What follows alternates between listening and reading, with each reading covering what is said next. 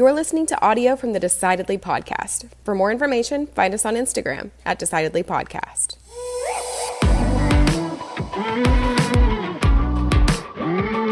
So I wore these socks today. Do you see uh-huh. them? They're boring and brown. Okay, kind of olive, kind of army green, kind of.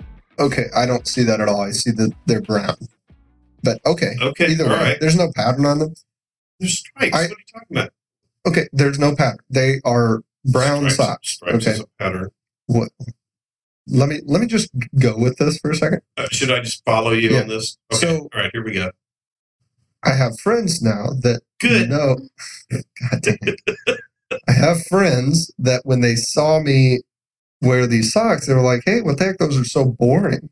Because I started to wear. I, You've got a reputation for funny socks. I, I realized that I have made this reputation for myself of wearing funny was that on purpose? Was that a? it was. It was a decision that I made. all So, right. Yeah. Okay. Funny that we're talking about that. All right. Um, but I, I have like avocado socks with avocados on them, I've seen this. socks with uh, rabbits and a magic hat and a magic wand, Flamingos. pink flamingos. Um, I have two cans. Those I like the two can ones. Wait, two cans as as in the bird, or two cans as in a Campbell soup and a uh, no, as in the bird. bird yeah, okay, as in the bird. Okay. That one makes a little. It makes a little more sense when you Yeah, because I was like, why would you want two Um, cans? but I I made the decision to wear funny socks because I was like, well, I I want to have something that people remember me by. Maybe I don't know if it was necessarily remember. It's something that stands out. Like I want to be able to have Your something. flair. I want to have something fun to All right. wear. Because as as a financial advi- financial advisors are not known for fun dressing. right? Exactly, and I think that the fun dressing probably would have a negative impact on the. Probably not a good business decision. Probably not, right? So dress like a clown. Yeah, I and and then I realized also that there's number one, I can't I couldn't pull it off even if I wanted. I've I've received some shirts as gifts that have like patterns on them and things like that. Um Okay. Unless that's your unless that's your well thing. I I I, I got I got a buddy who wears shirts that are crazy. That I guess that's his thing. Well here's what happened is I will get those shirts Uh-huh. that look really flashy, look really cool. Yeah. And maybe I'll get it as a gift or I'll go convince myself that I'd look good in it. And then it hangs up in my closet. And every time I, I'll go get dressed, I'm like, today, tonight's the night. Right. You know, I got a, I got a, hot day and I'm going to the bar, wherever it was. I don't know. you Right. know. Not that I go to bars. That just Or have hot dates, probably. hot dates at bars. Um, but I, I, I, I'd- have a night, right? A night. Got it, all right. something. And I'd think, you know what? I'm going to wear my pink flamingo shirt or whatever it is. I'd, I'd put it on, look myself in the mirror and go, oh man, people are I people are gonna think this I look like right? an Yeah. idiot. Oh, I can't. What if somebody, you know, man, I can't wear this. And I'd take it off and wear something boring. So I thought when we had BJ in today and he shows up wearing this bright, colorful shirt and he's a bright, colorful person. BJ wore the shirt that I thought he would wear. He's, you know, when we talked about having him on the show, I I'm so excited because I- he is one of those guys that it just lights up the room. He's fun to talk to, and when he walked in the office, I could hear him in all the way back in my office when he came in the lobby, and I and I turned and said, "Oh, BJ's here." I can hear him. I can hear him all the way down the hall. And when I turned the corner, I saw him in in the shirt he was wearing. I'm like, "This is perfect." Because it's it's it's him. It makes sense. to it. Makes That's sense. the He's- shirt of a theater I man. can't, he's a theater guy. I couldn't pull it off. It's just this bright colored shirt that he's wearing. No, I, re- I respect it's the. if I could if I could pull that off, I would. I can't. I, I, can't. I, There's no way. know, you can. it's- You're brown sock type guy. I, I'm a brown sock type yeah. guy. I have a, I have a blue blazer, white shirt. guy. Yeah, yeah, that's, that's that's that's the world we live in. It, it is. It is. Let's listen to uh, our discussion with BJ Cleveland. BJ, I have known for 30 years. He has been in the theater since he was a child. He had a TV show on Disney. He had a uh, TV show here locally for years, kids show. Uh, a guy that's uh, been in the theater business for 50 years. Fantastic guy. Uh, of great. We had a great discussion. You know, fun listening to.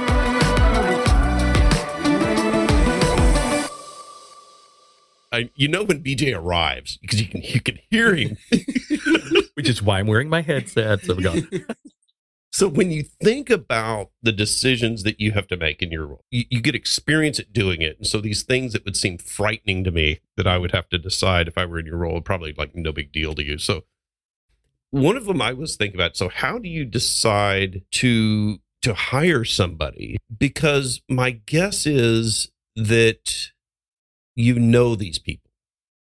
Right? You know, Maybe they're your friends, maybe they're not, but I don't even know how you decide. I was reading some article in online it was about you know these are actors that auditioned for these roles and you know it was one of those well Courteney Cox actually interviewed for the rachel green role on friends and can you imagine it was all these kind of things Sure.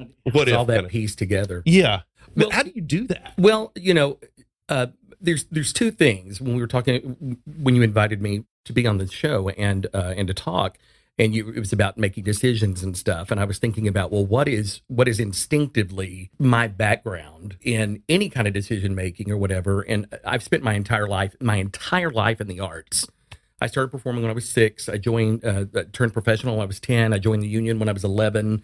I didn't go to seventh grade. I did a national tour of a play and traveled around the country and, and when you stuff. were So- when you were 10 yes, when I God, started the so tour, much I better was, than seventh when I started the tour, I was 12, but I turned professional when I was 10. what was the play Uh, it was uh, the music. Uh, well, it was uh, actually mm, uh, Mr. Scrooge at Casa Manana. First time I earned a paycheck.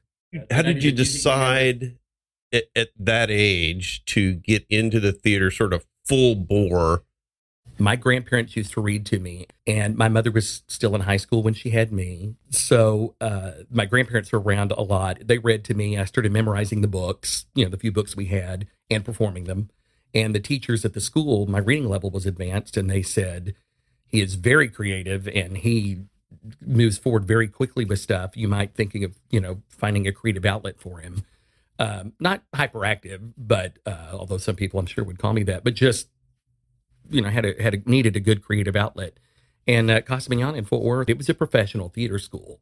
I mean, I went to public school, but then I was you know there and uh, taking classes taking classes learning and I mean literally you know you take a class all of a sudden your teacher goes they see the bright student and then when they're doing the professional productions and they need a you know a, a child actor they're like oh I mean I just became kind of the stock child actor for Casa Manana for many many years till I became uh, you know a teenager and then you're in the awkward stage and then went back and started performing in the summer musicals uh, late teens and early Mhm. 20s as you know ensemble and then featured roles and going up from that but uh, you know the arts decisions in the arts and stuff like that you're talking about there's whether you subscribe to the whole left brain right brain you know left brain being very analytical and numbers and stuff a lot of what like you all do and then right brain bring, being creative and visionary um, and moving forward in a different way but uh, a lot of it's instinct and having to make a decision fairly quick you know fairly quickly not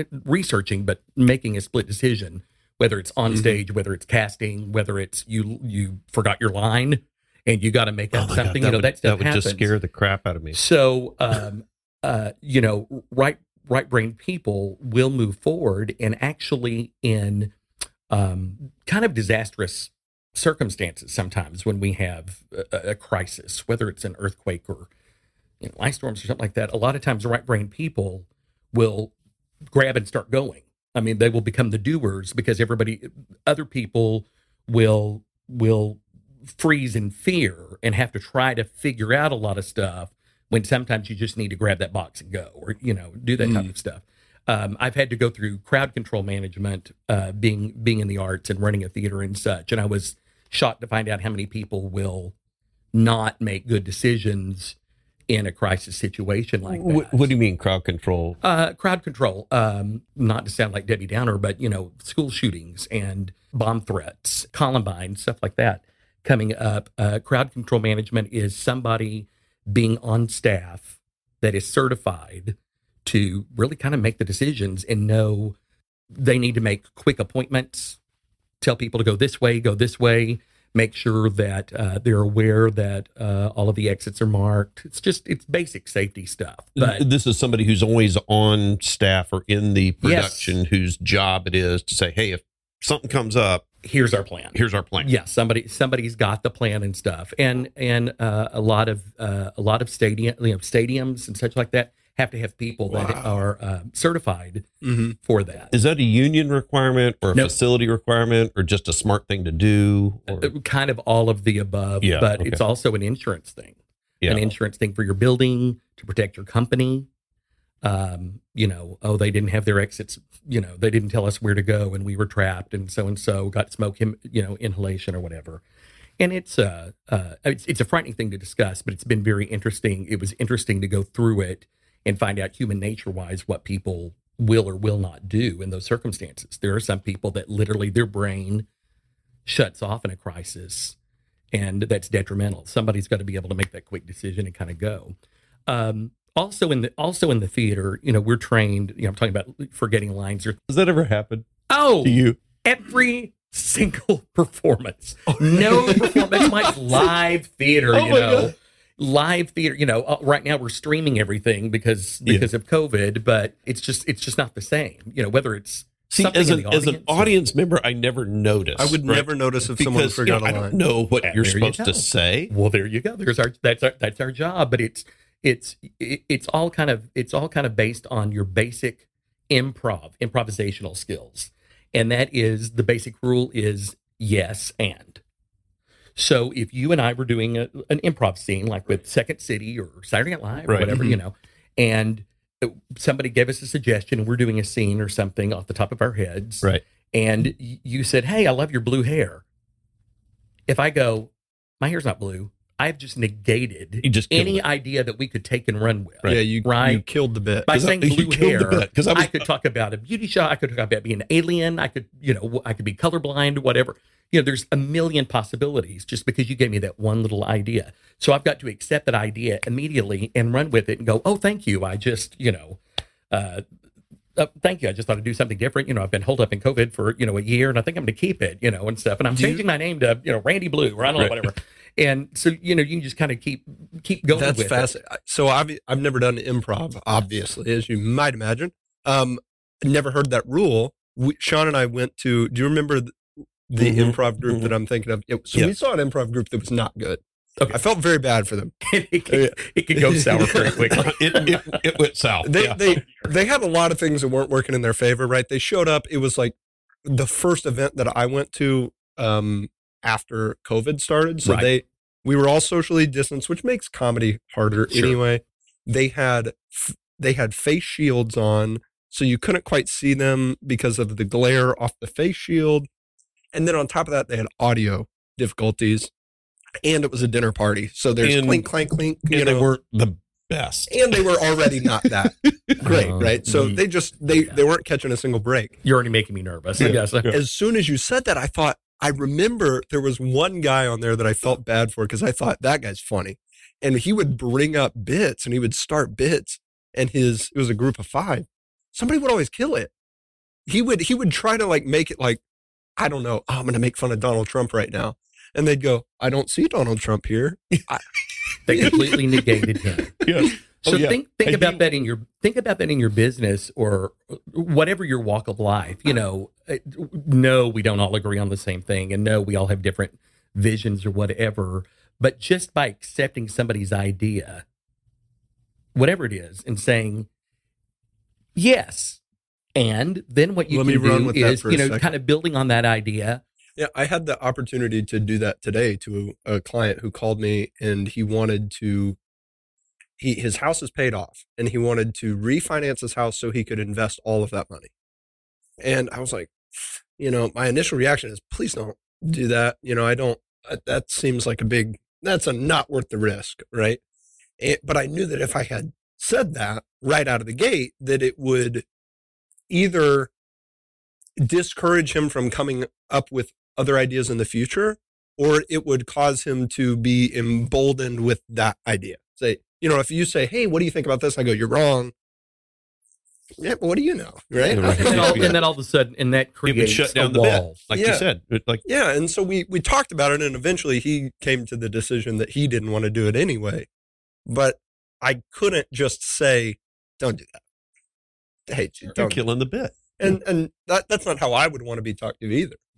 Well, You let know, me right. l- l- l- let me say right now the the fact that I'm I'm talking to you financial brains, you know, being in the arts community and stuff, and I am totally right brained. I do not, you know, I am not a financial whiz. I'm a starving artist. One thing that I, I've said before is if you want to be, I think the best advisors treat their career slightly like an art.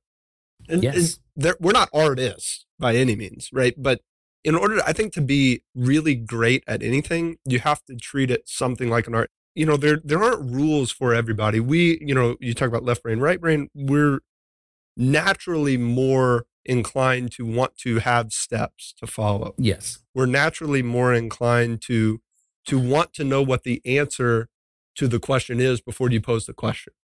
Hey, Sanger, should I do this or that? Oh, you should do it. Oh, pick A. Oh, hey, you know, what's the best solution for me given my circumstances? Okay, well, let me pull out my handbook. Boom. Right. That's how we want to think. I what I've learned is that in order to really be successful and and tailor the advice to an individual, you have to be able to think differently than that. And I would imagine it's the same for you.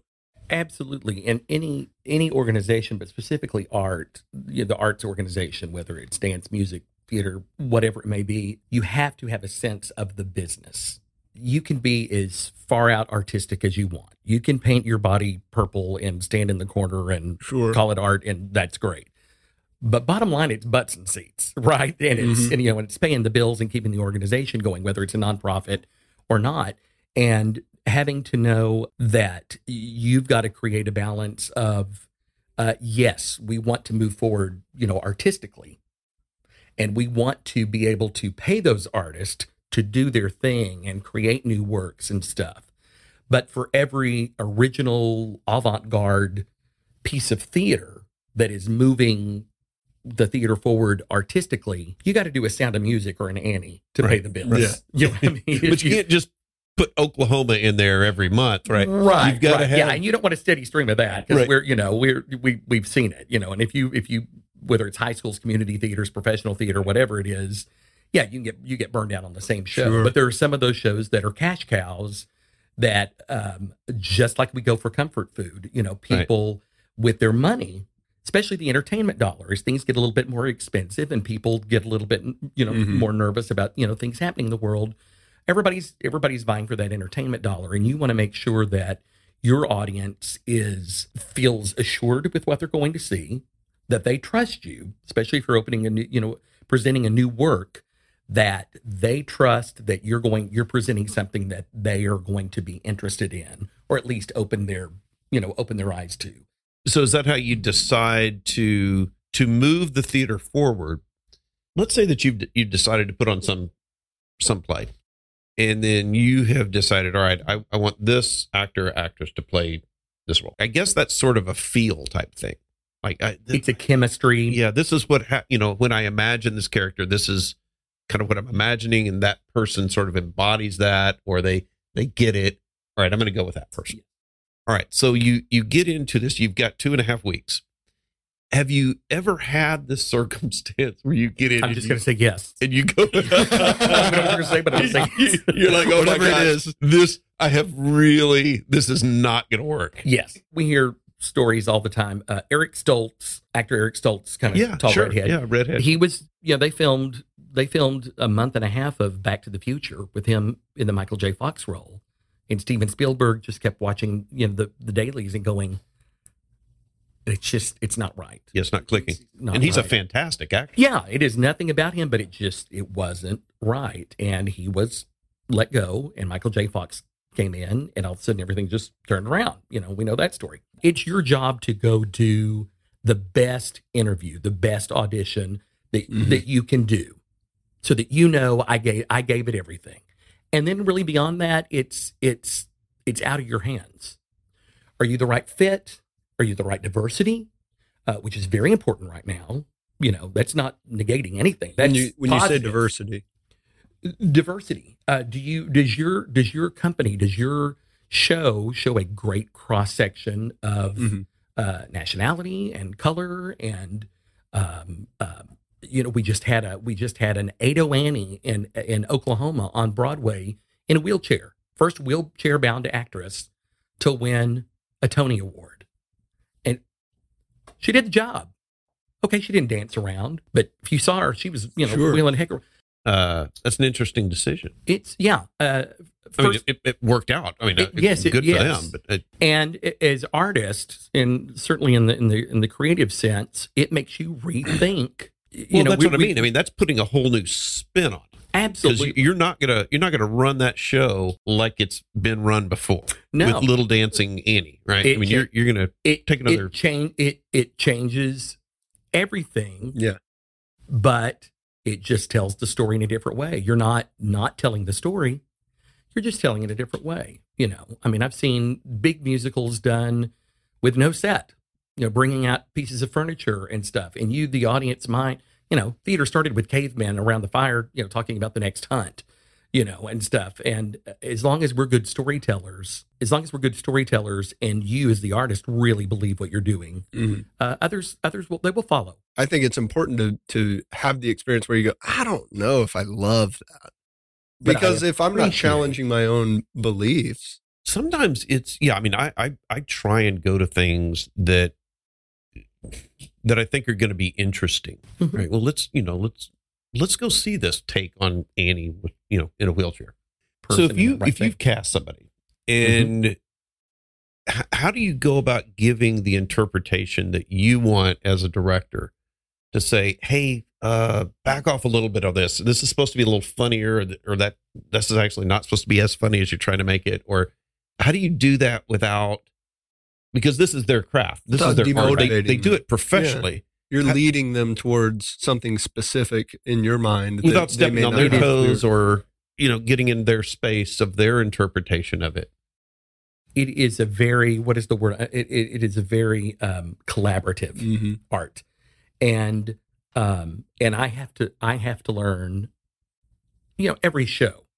You you you, you got to you know you got to really read the person. People that you've worked with a lot and we you know when you get a good team and you know i mean i'm fortunate that i've worked i've worked now 50 years in the theater and so people know me so they're gonna they're gonna call me and cast me you know accordingly or whatever but i also need guidance from them and it's so it's the same thing so some people you have shorthand with people you don't kn- know you um you know i will block a show blocking is your Mhm. movement you know like choreography and, and such and i will block you know we do a read through we talk about the show.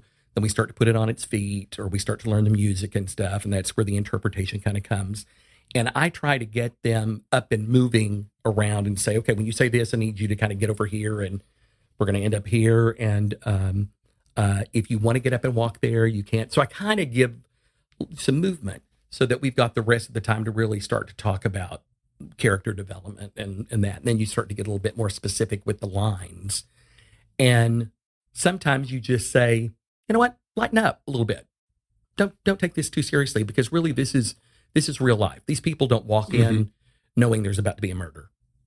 You know they're just living their life and then all of a sudden something happens. You know don't don't start you don't start the sound of music knowing that hitler's around the corner. You know Yeah. you, you know that's that's something that happens later. Yeah. so you know don't don't be oppressive at the beginning. We need we need lightness. So when the darkness hits then we're impacted by it and stuff but it is collaborative it's knowing how to deal with them and sometimes um with an actor with an actor that I know very well, and he would tell you this story too. So I'm not really talking out of turn.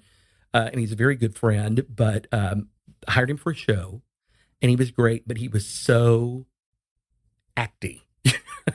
I mean, he was just being little, just little heavy-handed, a little dramatic, and he was. I I just didn't feel like it was real. I mean, and it was it was a Pulitzer Prize winning drama, but it needed to just be him talking to us. Mhm. So I so you know I kind of dismissed everybody, you know, let everybody kind of go, and I kept him and I put him in a chair just right next to me, kind of like you are, and I said, "This, you know, this monologue or this this kind of piece that you're doing." He goes, "Yeah," and I said, "I want you to just just sit right there in the chair and just talk to me like we were at Starbucks, to me like we were just sitting in your living room with a glass of wine or something." And he said, "Just do it right here." And I said, "Yeah, just just talk to me." And he did it, and it turned everything around. Yeah. And when he, you know, and when he finished doing his piece and all that stuff, and I was nodding at him and you know, kind of looking at him and making little, you know, mm, mm-hmm, mm, just like a friend. And I said, that that's your performance right there. And once he got it, you know, once he got it, then he really, really shined. But I think you've you've got to learn how to read people and find out what their gifts are and how to use it. And you will have obstinate people that are like, I don't like that you gave me that direction. Right. You got to back it up with, you know, it boils down to, I know you don't see it yet, but in the grand, we got to look at the big picture. Here's, here's what we're trying to create here. Yes. Mhm. I need Yeah. you to blend or I need you to not not pull focus, you know, if you do that, it pulls a little bit of focus from here. So hang right there because your moment's coming. I I had an experience like that with with uh, I was kind of in the shoes of your actor. I went to go learn how to tell better stories Okay. from a guy named Bo Eason, who was a NFL player and then had a one man show on Broadway. So yes, I know. You know who I'm talking about, right? talking about. Yeah. he had a Runt of the Litter on Broadway, Okay. and then now he speaks and and teaches people how to share their story. Right? He shared his story on a very big bright stage, and he says, "Hey, I'm going to work with you to be able to share your story." Right. And so one of the things that he had me do was develop out the story, start telling the story. Um, and then me and everybody else in the room, we were telling it to our partner, right? He goes, okay, now imagine your partner is a kindergartner. Tell your story to them then. Now, how are you going to change that? You're going to, you're going to use, you're going to be much more animated. You're going to maybe move a little faster. Those dramatic pauses probably can't be quite as long. You, you need to use more uh, elementary language, you know, vocabulary, all these things. And you feel like a doofus doing it, right? You don't, you, Right. you know, just like your actor probably felt super uncomfortable. Wait, what do you mean? I just like we're at Starbucks, but I'm, but we're not at Starbucks because you're my boss and I'm sitting here in this big empty theater. But I did it and it changed everything about the story. Yeah. And he had a couple of different ones, like the different exercises like that. And I realized, oh, if I can look at something in a different perspective or, or change and be willing to be willing to fail, be willing to fail, then I can find something brilliant. Uh, because it- that could have not worked. If we're, you're just sitting here, it's, pretend you're sitting here at Starbucks, he could have still been bad. Right. I, I tell I tell artists, people are paying you to be the fool they're afraid to be. You know, pe- people. Uh huh. the number one. What is the number one fear? It's public speaking over death. You know, it's like people are afraid to get up in front of people, and uh, you know, I can be in front of on a stage in front of a thousand people and feel more comfortable than I can be in front of somebody across a desk, depending on the circumstance or whatever. But um, you know, you you, you got to. It's like jumping out of a plane. You you got to get out there and Mhm. do it, and all of a sudden you go, oh yeah, I, I can, I can do this. And most of the time, that was an example of pulling an actor back. Yeah. is sitting in the chair. Most of the time, I'm telling actors, go for it Uh huh. go for it. I'll tell you if it's too much. And we are a short attention span society. I mean, you watch any TV show, you watch any movie, there are edits every couple of seconds. There's an edit. We go to the, Mhm. you know, we go to shot of Mhm. you. Now we go to shot of you. We go to shot of you. Now we go to wide shot. We go back to you. We go Mhm. back to you. You know, there are hundreds of edits within a five minute thing. And then you watch an old movie, even, you know, from the 60s or even some of the early 70s, and you've got a long scene where the camera just kind of follows them and they do two or three pages of dialogue before there's an edit. And we don't think about that, but it's because we need we need this Mhm. constant, you know, go go go. And our uh, our you know television sitcoms are only 22 minutes because we have commercials. You know, and so uh, you know a show we always say if an act is over an hour, oh, you know people people Mhm. people can't sit there that long. Right. You know. You mentioned something earlier, BJ, about um, moving the theater forward and challenging yourself as an artist. How much of that decision to move forward is challenging the audience too? Yes, you are educating them. Uh, that's what I was saying. That you know, you do something, you gain their trust. Mm-hmm. by doing something they're comfortable with. They're they're they know like having you know that comfort. You know, take somebody out for comfort food and have a great time, and then suggest a new restaurant. You know, let them try you know Indian food or something. You know, it's the same thing. You know, with the arts is you know you you get their trust. They know that you've got good product, talent level, and the way that the way the organization is run, and you're going to mm-hmm. have a good experience when you go there. And there's something about being in the crowd and having that crowd reaction. You know, if you do a comedy, if if you you can do a comedy, let's say two nights in a row, and one night you've got a sold out house, and the next night you got 50 people in the in the audience and they should have the same experience but that second night is not going to like the show as much because they don't have the camaraderie of people in groups and that's what we've been missing year and a half but you you are training you are training your audience to go on that journey with you to okay we're gonna you know we're gonna give you this fun big musical but the next show is gonna be uh you know it's gonna be you're not necessarily gonna, you're gonna be reflective when you leave. You're not gonna be leaving singing and dancing. Mm. um, but you need to experience that and you you need to go wow i was really moved by that. Maybe and and yes it probably made you uncomfortable but it's okay to feel that way. You know we we look to the arts to make us feel and and and and to make us you know, reflect on society and ourselves whether it's still art whether it's museum whether it's sculpturing whether it's music that moves you in a certain way whether it's a beautiful dance piece you know and and you know they're dancing and it's beautiful and then someone die you know somebody dies or you know whatever whatever it piece not everything is going to be happy but everything is going to be reflective of life and you need to just kind of open open your mind and your heart to that Well, I would I would think a lot of times theaters or directors, if they're there for a while, they've they've got a certain worldview or perspective that thematically probably goes through a lot of their work. know your audience. Yeah. okay? Know what their interests are.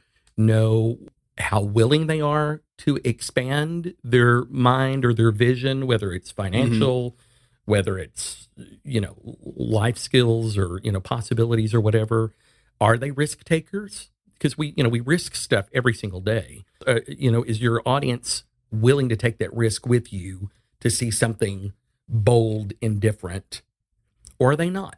Do you do just a limited run of that in a small black box theater Mhm. because it's not going to appeal to the masses you know are you going to get this small group of investors over here that are risk takers and have the financial means to go let's let's put it let's let's pool our money or let's let's put this together and let's let's take a let's take a risk on this okay? I know money's a different thing but you're still talking about entertainment do- you know you're talking about an entertainment dollar and something else and but really really know your people. I've seen artistic directors come in and want to change the world they've come in it it, it, happened very recently in addison and that is a community with money that's going to support the Mhm. arts pretty much no matter what. But they hired somebody new, visionary, cutting edge, canceled everything that had been planned that the audiences had even bought season tickets Oh, for Whoa. Wow. and changed it all up and did some real bold in your face moves. Well, of course, the critics liked it. uh-huh. And some of the theater community liked it, those that really want to go out there and make that statement. The audiences didn't. And I just, and you just said, how do you lead the audience there? You see what they like. And I'm going to, I'm going to give you this comfort food, Mhm. But I'm going to put a little extra spice in it over here and let you Yeah, try it the next time a little bit differently. And I'm going to, you know, Take me along for the ride. Don't uh, yeah, just don't don't change it up on me It's so a hard. long Yeah. process. Yeah. Don't tell me you're giving me ice cream and then you slide in, you know, mashed tofu. You know, Uh-huh. I mean, you know, running running theater Arlington for all for all those years as artistic director, um, you know, going out there and giving that curtain speech and saying, "We're so glad you're here, and you know, thank you for trusting us. This is a very new, interesting piece, and we're very excited to present it. It's won a lot of awards, so keep an open mind and enjoy the shadow box, you know, or what you know, whatever whatever the, the show was, but also knowing that they knew that you were giving them some of the other stuff that they liked, so they were kind of willing to take. But it was a conservative, slightly older, you know, crowd. They're the ones that have the time and the money, um, you know, to go do a lot of this stuff. I find that uh, younger audiences uh, and younger generations are not trained to go to the arts, so they are not buying the season tickets. They are not Mhm. investing themselves in an organization as much because they've got so many other things going on. And really buying a season ticket or following a season or you know attending several things at an organization um, throughout the year and being being kind of a constant constant customer, your your ticket you know is is a vote of confidence that you want your community to survive and uh, in embrace you know the arts and have have a well development uh, well developed uh, community, whether it's sports, you know, attending the games, you know, the arts, music, education, you know, investing in, in what's your community by supporting those organizations is really ma- what makes a great city, what makes a great community. What What do you think that that the arts community could do to attract more young people? I, I think really um, uh, educating the community Mhm. as to what to what you're doing, your marketability, and knowing that if you're going to do a kinky boots, you're not going to market it to your church groups properly. Right. You're going to appeal to young, fun, adventurous theater Mhm. goers. Uh, if you like RuPaul's Drag Race, you're gonna love Kinky Boots. You know, you know, it's the you know smack. You know, you're gonna be up dancing the aisles with Cyndi Lauper music and stuff. Um, although it's not Cyndi Lauper songs like Right. True Colors and Girls Just Want to Have Fun, but it does have that flavor to it. Now with I mean, internet and TikTok and you know all, Sure. all of the stuff, There's a lot of Instagram and stuff options for you just you have to have um, for the younger generation you have to uh, have a really good social profile. And i think some older staid um, organizations probably don't have that. And that's the only thing that some of the younger people are looking at. We're not talking teenagers. I mean i'm talking you know in their 20s and even early 30s and stuff like that that really are the the future of whether the arts survive or not. And that's just getting them in the door and saying you're going to have a good time you know it's gaining trust in, in marketability and hopefully i think as things open and the and the world is changing and stuff that more people are really really out sporting it so a lot of us can get back to work Yeah. Hey, we I, I could talk to you all day, uh, but I i'll be back really tomorrow i'll just be in the coffee Yeah, room. just come on go back. uh, you know when you when you think of and you you took us through decision making on on casting, decision making on on sort of making a life in the theater, decision making on on what kind of shows to put on and and direction, and it, it's and I, I think uh, you know as you really analyze the stuff you've said, there's a lot of wisdom in there. So thank you for You're uh, welcome. for And what I what I do us. love too is that when somebody can change my mind, you know, when somebody walks in and they have a not necessarily different vision, but they have a different interpretation of Mm-hmm. Mhm. whatever it is, and I go, "Oh, I didn't think about that." Yeah. yeah. So Yeah. you know, keep it coming. Those people that think they know everything don't. Those that do know a lot want to learn more and want I- to and I want to want to go with the change. I just stuff. finished a book by Adam Grant called Think Again, and it's all about taking your the things you think you know and how to Mhm. come back through them again and being open to exploring hey maybe that was wrong maybe this is a different way to look at it it's it's a just got really good so it's all about sort of changing your mind Sure.